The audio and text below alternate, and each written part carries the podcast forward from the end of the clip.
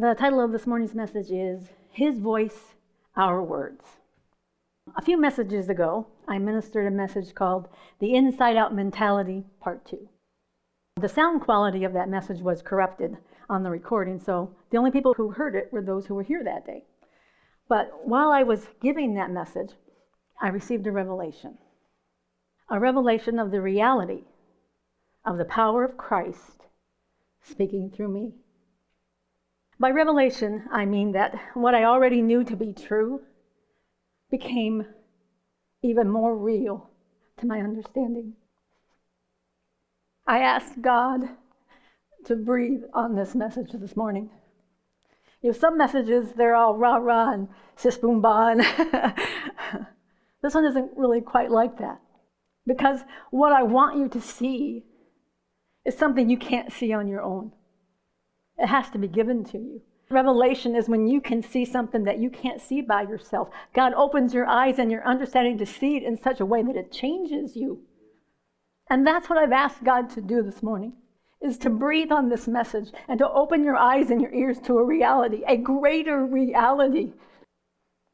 In a flash of a second, I saw the reality, the truth of the power of Christ coming out of my mouth now, this wasn't something I didn't already know, but it was obviously something the Lord wanted me to understand in a deeper way. As believers, we often know more truth than we are currently operating in. And when this happens, the Holy Spirit begins to influence our heart and to open our eyes to see even deeper into the truths that we already know. Even the Apostle Peter said it was good to be reminded of what we already know. In 2 Peter chapter 1 verse 12 and 13, it says this: Wherefore I will not be negligent to put you always in remembrance of these things, though ye know them, and be established in the present truth.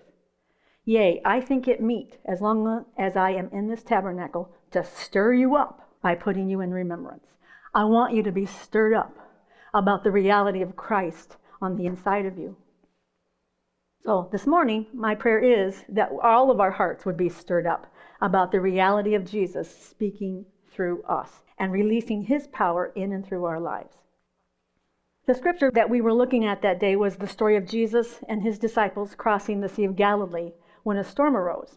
And that story is found in Mark chapter 4, beginning with verse 35. On that day, when evening had come, he, Jesus, said to them, the disciples, Let us go across to the other side. And leaving the crowd, they took him with them in the boat, just as he was, and other boats were with him. And a great windstorm arose, and the waves were breaking into the boat, so that the boat was already filling. But he was in the stern, asleep on a cushion. And they woke him and said to him, Teacher, do you not care that we are perishing? And he awoke and rebuked the wind and said to the sea, Peace, be still. And the wind ceased, and there was a great calm. And he said to them, Why are you so afraid? Have you still no faith? And they were filled with great fear and said to one another, Who then is this that even the wind and the sea obey him? And the word obey there means to hearken attentively. I really like that. That means the winds and the sea heard. The winds and the sea heard what Christ said. And they hearkened attentively. What happened that day was that while I was explaining that when we look at this story, we're not supposed to identify with the disciples. Unfortunately, a lot of times when believers read the Gospels, they don't identify themselves with Jesus. They identify themselves with the disciples who are unregenerated men.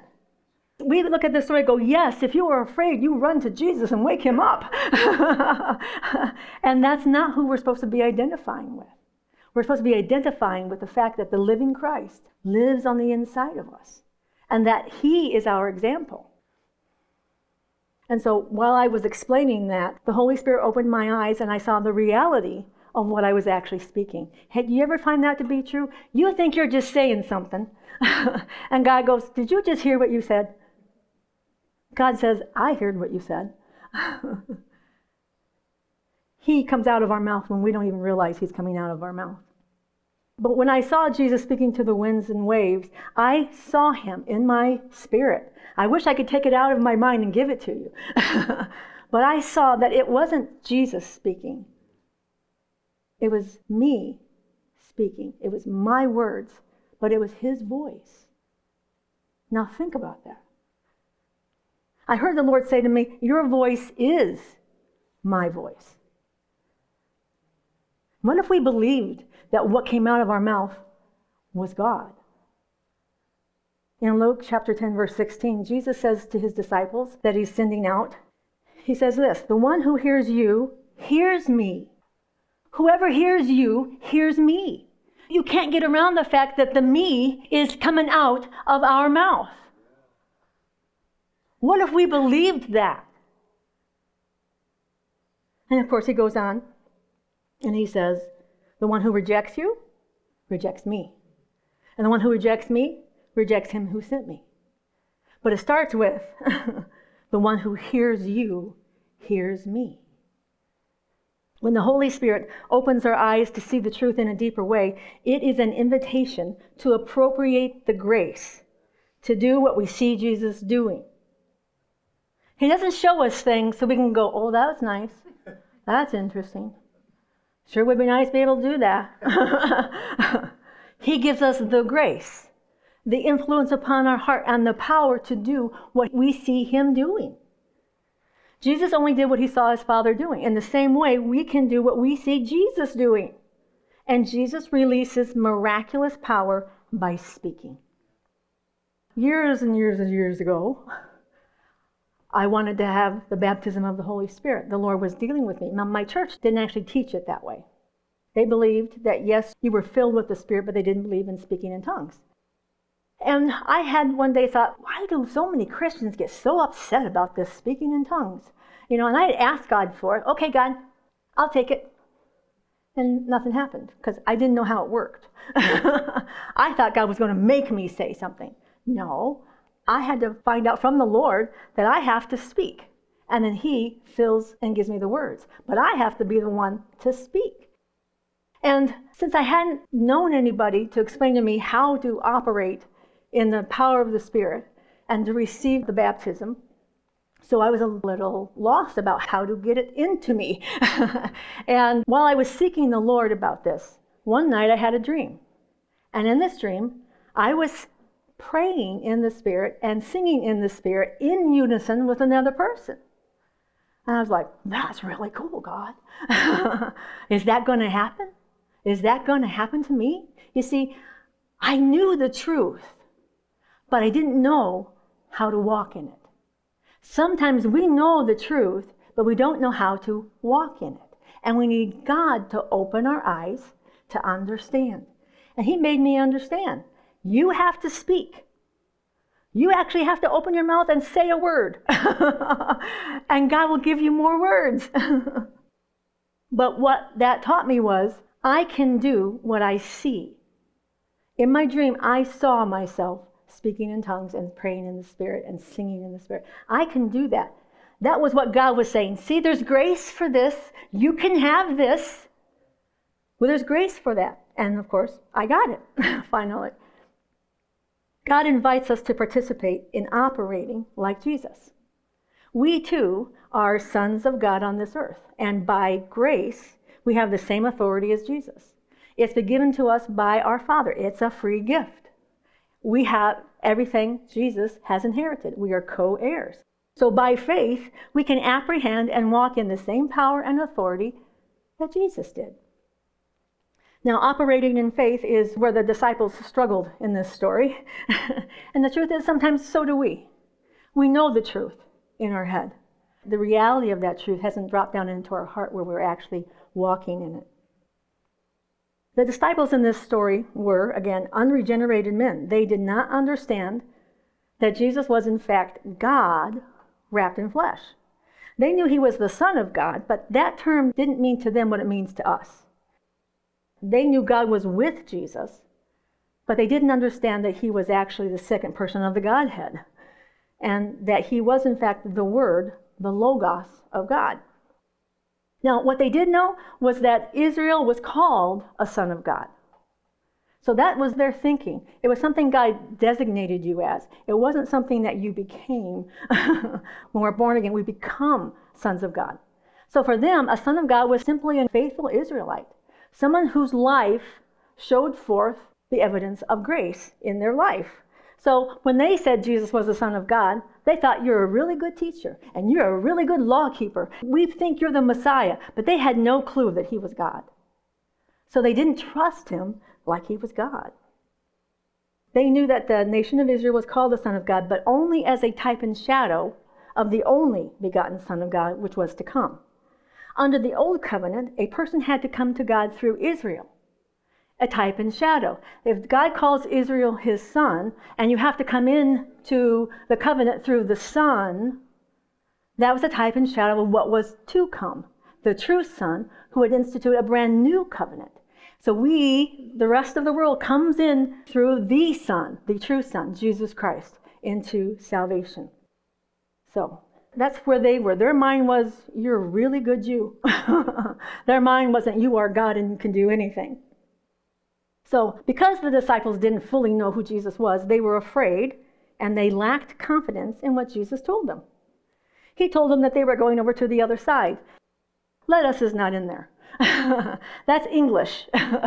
in the Greek, it says, go over to the other side. it's not an invitation, it's a command. this is where we're going and this is what we're doing. So, because they thought he was just a really good Jew, they didn't have any confidence that that is what was going to happen to them that day, especially when their circumstances became difficult. The disciples, being merely natural men, had more confidence in their circumstances than they did in Jesus' word to them. They even went so far as to ask Jesus if he even cared. they really didn't know who Jesus was. Often believers fall into this kind of thinking because they really don't know the truth about God's love and faithfulness. Like the disciples, they have more confidence in their circumstances than they do in Jesus' word to us. The disciples revealed their lack of understanding of who Jesus was by what they called him. They called him teacher, not rabbi, teacher, an instructor of the law, a good Jew. they called him teacher, not Lord. A teacher was one who could accurately give instruction according to the law. But the word Lord was reserved for one who had authority to execute power. So Jesus demonstrated that he did indeed have authority to execute power. Jesus spoke to the wind and waves, and they obeyed him. That means that the winds and waves heard and responded to Jesus' word. The disciples then asked the question, What manner of man is this that even the wind and sea obey him? And again, the word obey, attentively hearkening. They heard him and paid attention. That's why it is translated obey. But it stems from the hearing, not from the doing. They were beginning to have their eyes opened to the reality that Jesus was no ordinary man. He wasn't just a good teacher, he was, in fact, the Lord, who exercises authority and power even over the natural realm through his voice. Jesus, in a human body, operated on earth the same way he did in the beginning by speaking. In John chapter 1, starting with verse 1, it says, In the beginning was the Word, and the Word was with God, and the Word was God. The same was in the beginning with God. All things were made by him, and without him was not anything made that was made. In him was life, and the life was the light of men. And the light shineth in darkness, and the darkness comprehended it not. In the Greek translation of the English word word, it is logos. So this scripture in the beginning, it actually says, in the beginning was the logos, and the logos was with God, and the logos was God. Now, the modern church has separated our understanding of this word into two separate categories. Many describe the logos as the written word, the Bible. They say that's the logos. And when the Holy Spirit speaks to us from his word, it's the rhema. So that's how they distinguish logos from rhema. That helps us understand the Rhema part, but it doesn't really help us understand what Logos all entails. The word Logos actually refers to the communication or expression of God Himself. It includes his thoughts, his person, his desire, his glory, his wisdom, his love, as well as his word, both spoken and written. Logos is God expressing himself. The philosophers at that time, they had the word logos in their vernacular too, but not with the same understanding. But they came pretty close sometimes. They understood that there was a divine wisdom. When they looked at creation, they said, There's no way this happened by accident. Somebody is smart enough to make this all work together. They understood in part that this Logos was there. They just didn't understand that he was a person and that he was available. So, the Logos is all of the expressions of the mind and heart of God. So, Jesus is the communication and the expression of God the Father. He is the Logos, He is that wisdom. In Hebrews chapter 1, verses 1 through 3, it says this God, who at sundry times and in divers manners spake in time past unto the fathers by the prophets, hath in these last days spoken to us by his Son, whom he hath appointed heir of all things, by whom also he made the worlds, who, being the brightness of his glory and the express image of his person, and upholding all things by the word of his power, when he had by himself purged our sins, sat down at the right hand of majesty on high. This is Jesus. He is the brightness of the Father's glory. He is the express image of his person. We wouldn't really know God by reading the Old Testament. You would know he was faithful. You would know he was merciful. You would know that he wants good for his people. He wants them to live in blessing. We would be able to deduce all of that. But we would not know his heart the way we do unless you see Jesus. Jesus is perfect theology. Jesus is the expression of what God is really like. Jesus is where we look. Jesus shows and reveals the Father to us and through us. It is through the Son that the Father has spoken and continues to speak. Jesus said, I and my Father are one. And if you've seen me, you've seen the Father. So Jesus expresses and communicates all that the Father is. That's what Logos is the full expression of God's person. So, this scripture also tells us that it was through Jesus that the Father created everything, and that all things are upheld by the word of his power. I like that they left it this way, because this is the way it was written, for one. but usually, some translations will turn it around the power of his word. Of means to come out of. So, when we say the word of his power. His word comes out of his power and it communicates whatever the word is. If it's peace, it brings peace. Jesus said peace to the storm. Actually, he said, hush up. That's what he said in the Greek. You hush up. You quit talking. we have to tell some things. You hush up. I ain't listening to you. It is the word of his power. That's how he gets his power to us, is through his word. So the word of his power in the Greek is the word rhema, the rhema of his power, the spoken word. A lot of times people want to take this word and say Bible. Bible is the word of his power. Only in part. He's Logos, and he speaks. He speaks through the written word and he speaks through the Spirit. This, in particular, is talking about the word of God being spoken. There's power in speaking God's word by the power of God. So, in the first chapter of Genesis, God speaks everything into existence. He says, Light be, and light is. The spoken word of God creates, it works, and it brings forth whatever it speaks. I like that. God said, Light be. That's what was produced light. God said, Grass grow. Grass grew. whatever God spoke was created. We are made in his likeness.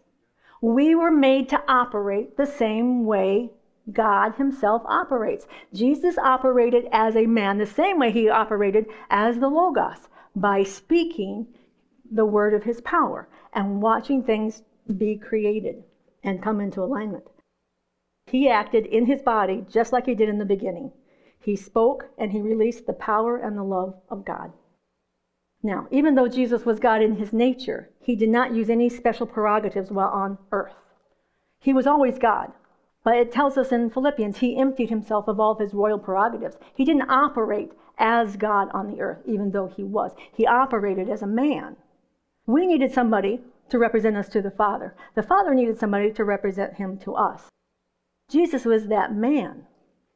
So he had to be just like us in order to represent us to the Father. So whatever we see Jesus doing, he did by the power of the Holy Spirit. He did no miracles until he was baptized by the Spirit and they started walking in miracles and signs and wonders. It is the power of the Spirit. So we look at Jesus and we can say, He is like me. He's 100% completely human. But He was also 100% completely God. We are 100% completely human, married to 100% completely God. We are one spirit. When we speak, He speaks. When we speak Him, people hear His voice, not just ours. People hear Jesus through you, even if all you're doing is being nice. Nice is a nice thing. There's not enough nice in this world. Jesus is nice. we need to operate by the Spirit. He's nice. so he didn't use any special prerogatives. He didn't use his godness to do what he did. He operated by the Spirit, same way we can. He simply walked as a human being filled with the Spirit of God who was in constant contact with his Father. He was always consulting his Father. In John 8:28 it says this. So Jesus told them, "When you have lifted up the Son of Man, then you will know that I am, and that I do nothing on my own authority. Instead, I speak only what the Father has taught me." As Jesus looked to his Father, in the same way we need to look to the Father as well. Ephesians 5:1 says, "Be ye therefore imitators of God as beloved children." In other words, we're supposed to see how Daddy does it, how Jesus does it, and do it the same way. He says, "Imitate me." We know what God the Father is like because we see Jesus. So we look at Jesus to know what the Father is like and what he's doing. We can do what Jesus did. It says, imitate God. How does God do stuff? By the word of his power. We need to practice operating like Jesus. We have the same Holy Spirit and the same Father and Jesus Himself on the inside. We can do whatever Jesus did. We have the potential. I've tried walking on water. That's kind of tricky. if it's frozen, I don't have a problem. But, but there was always a purpose behind what Jesus did. He didn't do just any old thing he wanted to do, he was always governed by the heart and the mind of his Father. John 14, 12 says this Verily, verily, I say unto you, he that believeth on me, the works that I do, shall he do also, and greater works than these shall he do, because I go to the Father. Jesus said, You can do this, and greater. Why? Because he was coming back by the power of the Holy Spirit. He went to the Father and he came back to live inside of us. That's why we can do the same works and greater. Because God Himself, the creator of the universe, lives on the inside of us. But we don't get it. We're like the disciples. Oh, Jesus, please, where are you? Oh, Jesus, please help. Power of the Word. The word that comes out of his power, it brings power. We're supposed to operate just like Jesus. In Mark 10, verse 27, it says this And Jesus, looking upon them, saith, With men it is impossible. Got it impossible this morning? You know any impossible things that need to be spoken to? Most of us do, but we don't speak to them, or we don't be consistent in speaking to them. But it says, For with God all things are possible. Do we believe that? Do we really believe that? Or are we acting like the disciples who don't know who Jesus really is? In Matthew 10 19, Jesus says this When they hand you over, don't worry about how you are to speak or what you are to say, because in that hour, what you are to say will be given to you. It won't be you speaking. It won't be you speaking. It'll be Him speaking. The Spirit of your Father speaking through you. The Father, Jesus, and the Holy Spirit. That they created everything by a word. Actually, it started with a thought. he could just think things into being, but he decided to set an example that you can change your world by speaking by the power of the Holy Spirit. Well, Jesus warned the disciples that persecution would come. He also told them they didn't have to worry about what they were going to say to the authorities because the Holy Spirit would give them the words they needed to speak. And in the same way, the Holy Spirit gives us words to speak. Often we don't even know that our words are actually coming from God Himself. I find this all the time, especially at church. I'm going to pick on two people Pastor Steve and Michelle. We're just having normal conversations before church. Nine times out of ten, I hear the voice of God coming out of them, verifying that I have heard the Lord. I am preaching the right word. This is what His word is to His body this week. Nine times out of ten, they don't even know God's talking through them. Pastor Steve, we talked to him on the way to church. All over my message. All over my message. How does God do that? By His presence in each one of us. You see, I'm not just Valerie, I'm Valerie Jesus. And that's not just Michelle, that's Michelle Jesus. And this is Pastor Steve Jesus. All of you have Jesus. You are one with Jesus. We could literally just tack Jesus on the end of our name and it would be correct. And you know what? Our Father would really like it. But we would get an identity of who we really are, that the Christ, the Creator, lives in us, and nothing is impossible to us because we believe that He's that big, and we believe that He's that good, and we believe that what He says is true. I like the fact that I hear the voice of my Father coming through other Christians. It happens all the time. We just have to open our ears to walk in that identity. Yeah, I know you have Jesus inside of you. I'm going to stand here and listen until I hear him come out. we can do that. You pull on Jesus, he will answer you. If you say, I need a word, I'm going to keep listening until I hear it, it's coming faster than you think. So it's true. We very often don't even realize how true it is that we are one spirit with Christ and that He speaks through us when we don't even realize He's doing it. Years ago, I heard Kenneth Hagin say something that has stuck with me. Often you hear a lot of people saying, you got to work for the anointing. You've got to be praying and fasting because that will make you more anointed. That's silly.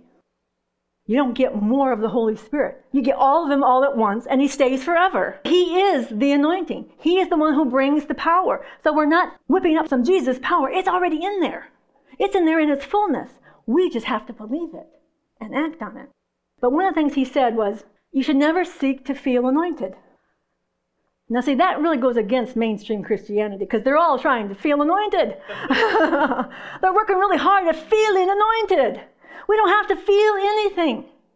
We have to know the truth. We are anointed. We have the power of the living God inside of us. We release His power with our own words. We don't need more anointing, we just need to listen better. the reason he said that, he says that walking in the power of the Holy Spirit should be so natural to us that we don't even realize we're doing it. That's what this relationship is supposed to be like. That I can't find the end of myself. Because when I think I've gotten to the end of myself, you know what I find? Jesus. And He's one with me. So I didn't even get to the end of myself. Because He's there. He's the power. So it's so true. We don't realize the power that works within us. So, what I want you to see this morning is that it is supernaturally natural for God to speak through us. It is supernaturally natural for God to, with His voice, release His power through our words. Now, this is also something we can do on purpose. Yes, it's great when you don't even know. That just means you're walking. you're walking with Jesus and Jesus comes out whenever he likes. That's awesome. But you can put God's word in your mouth on purpose.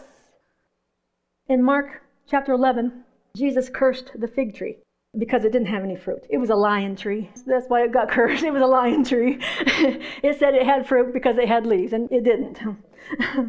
and the following day, after Jesus cursed it, Peter notices the dead tree and he says to Jesus, Look, what you said actually happened. You know what? Sometimes we're just as surprised as Peter. We don't really believe that what comes out of our mouth can change something, that we can curse things that don't belong in our kingdom. We don't really think about that. Jesus cursed the fig tree because it was lying. There's a lot in that, but I won't go there. so we can curse sickness and disease and calamity. We can tell those things to die. The power of life and death is in our mouth. Right here. All the power in the world is right under our nose. Right under our nose. How come we're saying dumb stuff? we do. We say the silliest things. Oh, that tickles me to death. No, I don't think so.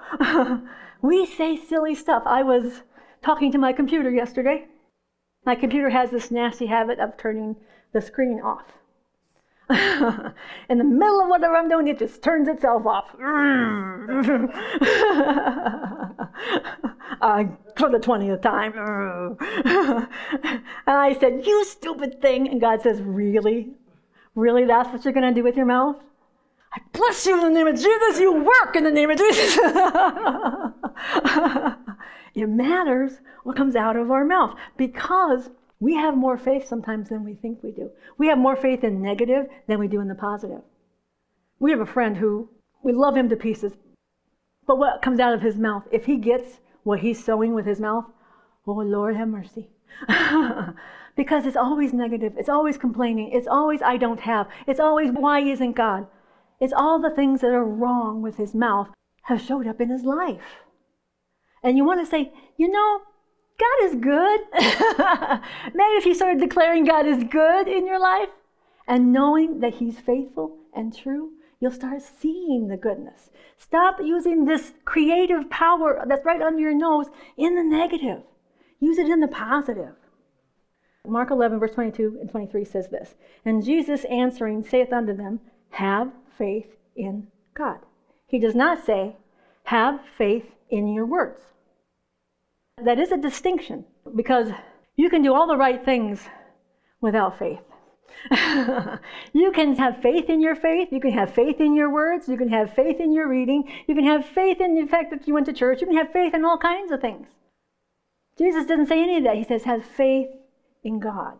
No matter what you're saying, we're saying what we say because we have faith in God. Jesus spoke because he knew his Father backed up that word.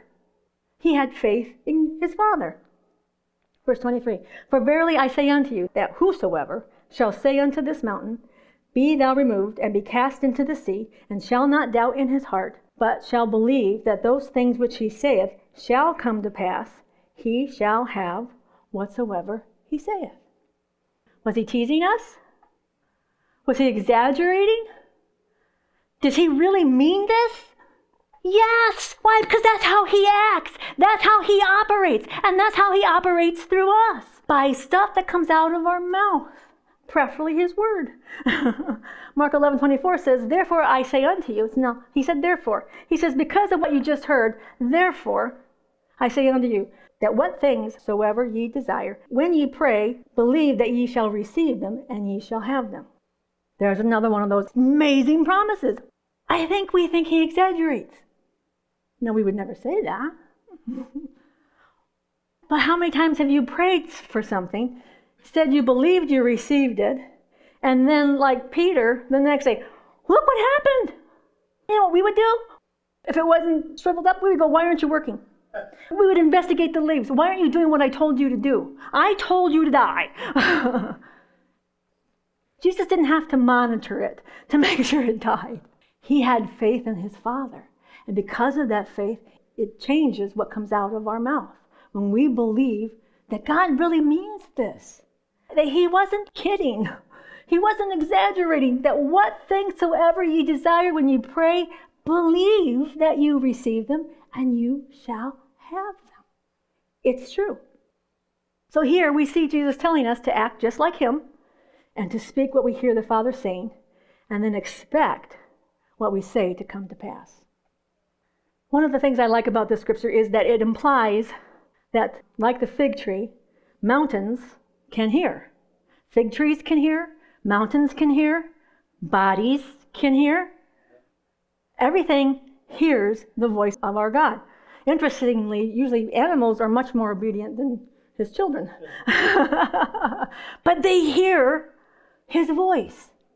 Our bodies can hear his voice it says that when we pray, if you understand how this works, that what comes out of your mouth to the Father makes a difference. What comes out of our mouth to a mountain makes a difference. In other words, God is always listening. He listens to us. He listens to us when we pray. He hears us. And He hears us when we speak to things. Because it's Him through us. He gets to speak. He gets to declare His will for us and in us and through us. If we let Him. So, our confidence is in God that whatever He says is true is in fact true. Why do Christians believe that they can talk to things? I mean, how silly is that, right? We can talk to mountains and tell them to move? Really? Yes. Why do we know? Because we know who said it. He says, This is how you can operate. You can move your mountains. If they're not moving, keep speaking. You keep speaking until they move because they have to obey the voice of God, even if they're stubborn. In 1 John 5, verses 14 and 15, it says this And this is the confidence that we have in Him. That's what this is about. This is the confidence that we have in Him. Not in our words that we're talking or speaking or doing it right, but that He's the one listening, that He's the one speaking, that He is releasing the word of His power through us. We have confidence in Him, not in us. And this is the confidence that we have in Him that if we ask anything according to His will, He hears us.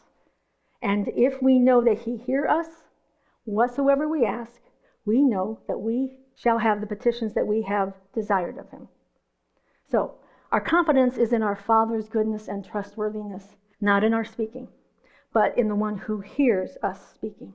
We speak because we believe. We don't believe because we speak. We speak because we believe. Years ago, when God was teaching me about the power of speaking His word, He led me to the book of Ezekiel.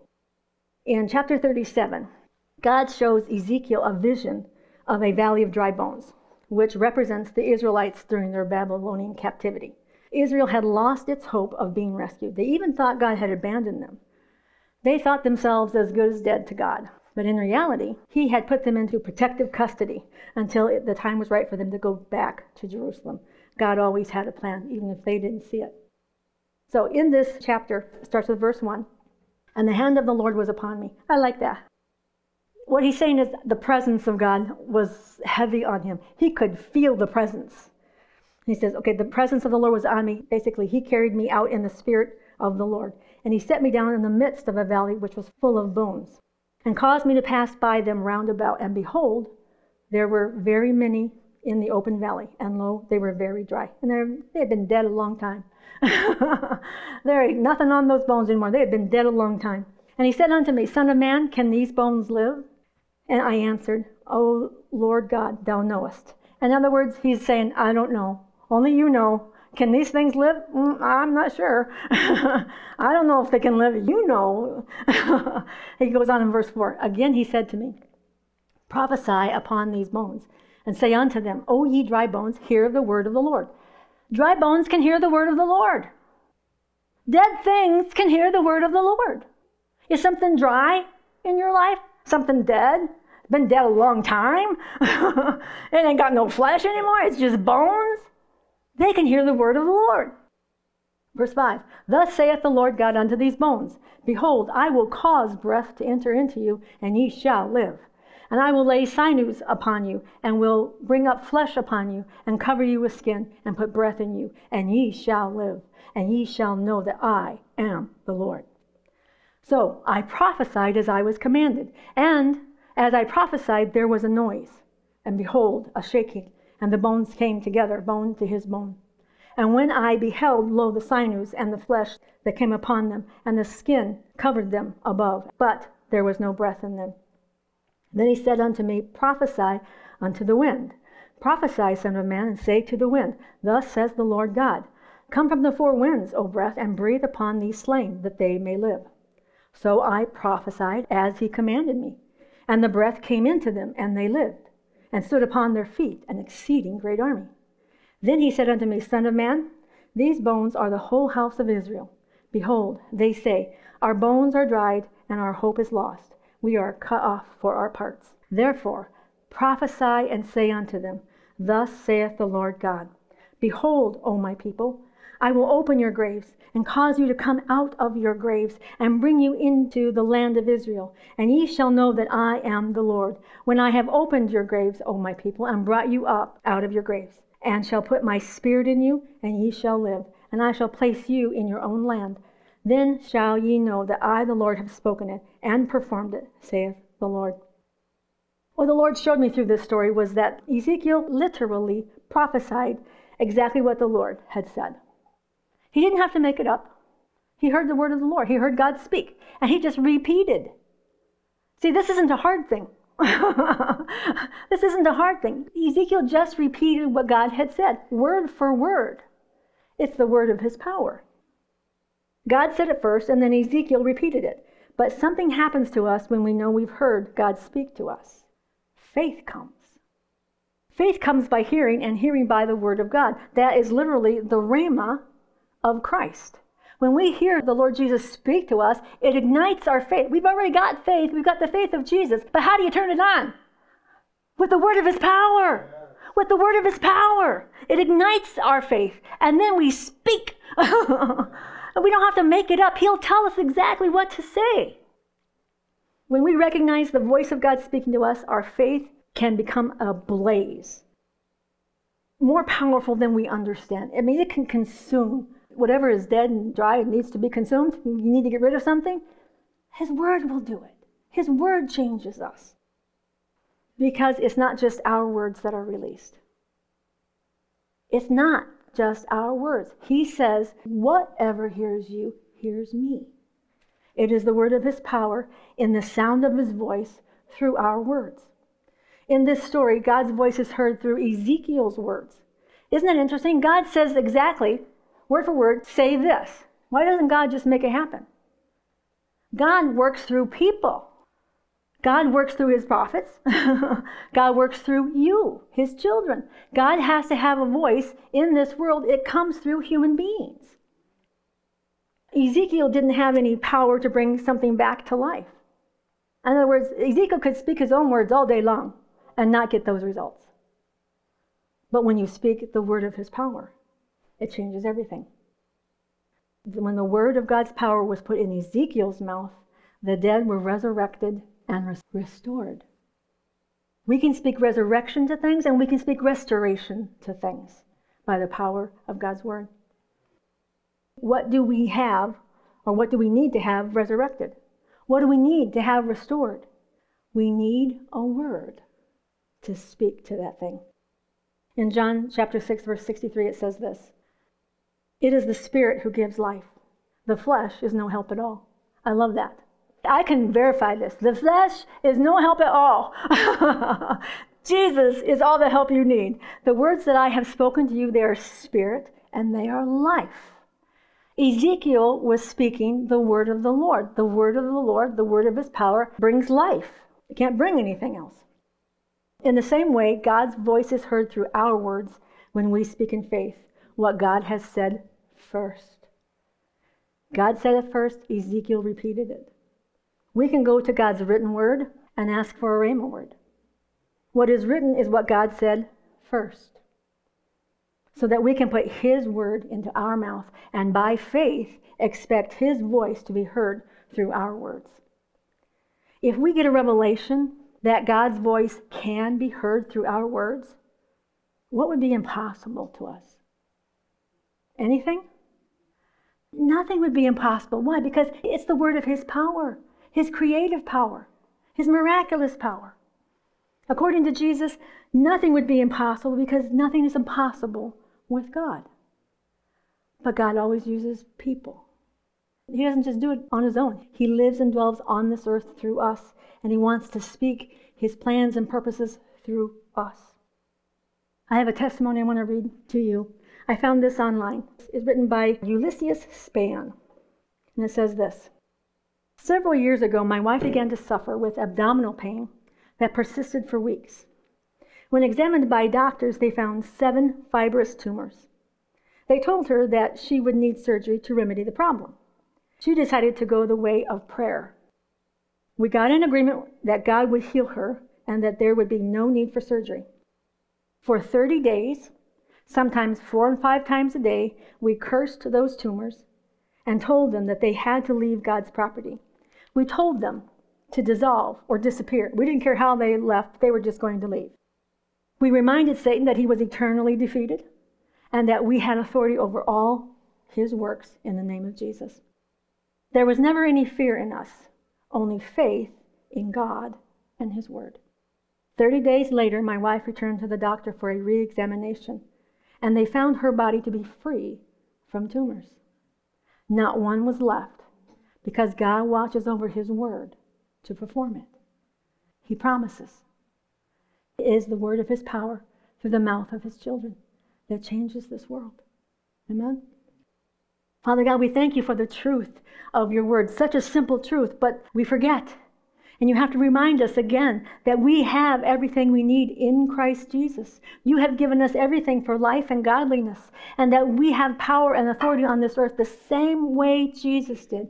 Jesus isn't just in heaven watching over his word, he's inside of us, giving us his word, giving us his power, giving us the things to say, giving us the ability to take authority in our situations. Father, we thank you that it's true. It's not exaggerated, it's not overstated.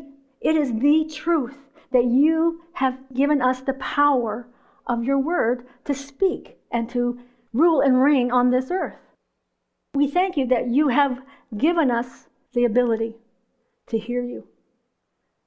We thank you that we can go to your word and get a word, that we never have to be without a word. We don't ever have to be defenseless as long as we have your word in our mouth.